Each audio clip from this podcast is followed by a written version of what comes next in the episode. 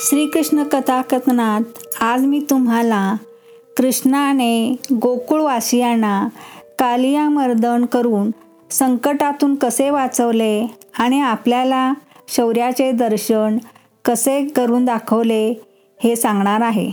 चला तर मग ऐकूया गोष्ट कालियामर्दनाची. गोकुळ नगरी यमुना नदी काठी वसली होती. नदीमध्ये कालिया नावाचा साप राहायचा. तो काळा कुट्ट पाच फूट लांबच्या लांब अक्राळ विक्राळ पाच फणी साप होता. यमुनदीच्या डोहात कालिया साप राहायचा. तोंडाने तो फुटकार टाकायचा. त्यामुळे डोहातील पाणी विषारी बनायचे.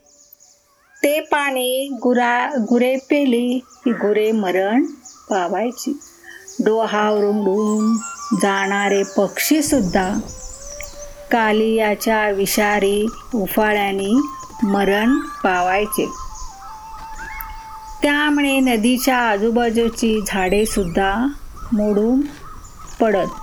यमुना नदीच्या काठी एकच भले मोठे कदंबाचे झाड तेवढे जिवंत होते. कृष्ण गोकुळात दही दूध लोणी गोपींच्या घरी जाऊन सवंगड्यासह चोरून खायचा. त्यामुळे गोपींच्या तक्रारी यशोदे मातेकडे यायच्या. तेव्हा यशोदे मातेने कृष्णाला पेंद्या माद्या चिपळ्या सवंगड्यासह गाय गुरे घेऊन यमुना तिरी पाठवण्याचे ठरवले. श्रीकृष्ण गवळ्यांच्या मुलांना बरोबर घेऊन दररोज यमुना काठी जाऊ लागला. यशोदा माता त्याला हातात काठी खांद्यावर गोंगडी कमरेला शेला आणि शुधोरी देऊन पाठवायची. दररोज यमुना तिरी सर्व सवंगडी जायची. गुरे चरायला सोडायची.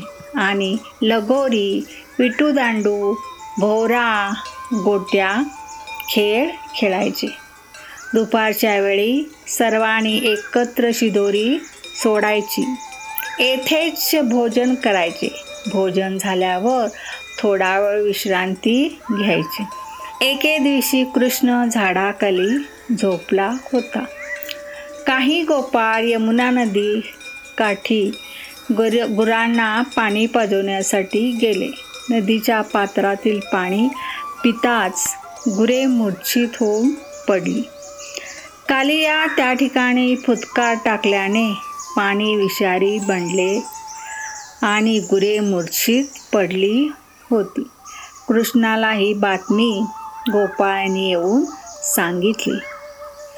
कृष्णाला कालियाविषयी माहिती होती.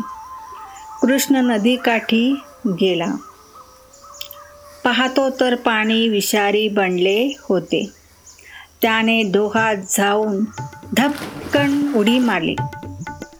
तेव्हा लगेच डोहातून कालिया नाग पाच फणा काढून नदीच्या पाण्यावरती उभा राहिला.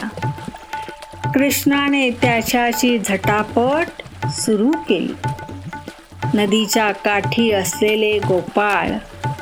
कृष्णाला कालियाला सोड तुला तो मारणार. कृष्णा तो साप विषारी आहे.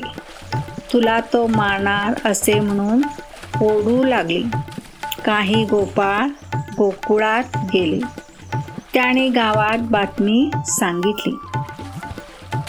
गावात ही बातमी समजतात सर्व गोप गोपी नंदराजा यशोदा माता नदीकाठी येऊन मोठमोठ्याने आक्रोश करू लागले. कृष्णाला कालियाला सोडून देण्याची विनवणी करू लागले.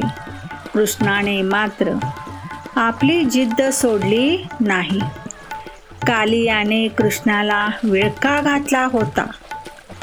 तो सोडून त्याने कालियाला रक्तबंबाळ केले. त्याला यमुना नदीचा डोह सोडून जाण्यास विनंती केली. कालियाने तो डोह सोडून जाण्याचे जेव्हा कबूल केले तेव्हा त्याच्या फणीवर उभारून कृष्ण आपल्या कमरेची मुरली काढून त्याच्यावरती नाचू लागला. हा सारा प्रकार पाहता गोकुळवाशी अतिशय आश्चर्यचकित होऊन कृष्णाकडे पाहू लागले. कृष्णाची कालियाबरोबर झालेली झटापट पाहून यशोदा माता मूर्छित होऊन पडली होती. कृष्ण जेव्हा कालियाच्या फडावर नाचत होता तेव्हा ती सावध झाली. कृष्णाला आनंदाने नाचताना पाहून तिचा आनंद गगनात मावेना. कृष्ण पोहत पोहत नदीकाठी आला. कालिया नाग तो डोह सोडून गेला. सर्व गोप गोपी गोकुळवासियांचे भयंकर मोठे संकट कृष्णाने दूर केले होते. यमुना नदीचे पाणी आता सगळ्यांना सर्व कामासाठी वापरण्यास मिळणार होते. सर्व गोकुळवासियांना आनंद झाला होता. कृष्णाला सर्वांनी खांद्यावर उचलून घेतले आणि एकच जयघोष केला. बोला कृष्ण कन्हैया लाल की जय। बोला कृष्ण कन्हैया लाल की जय। बोला कृष्ण कन्हैया लाल की जय।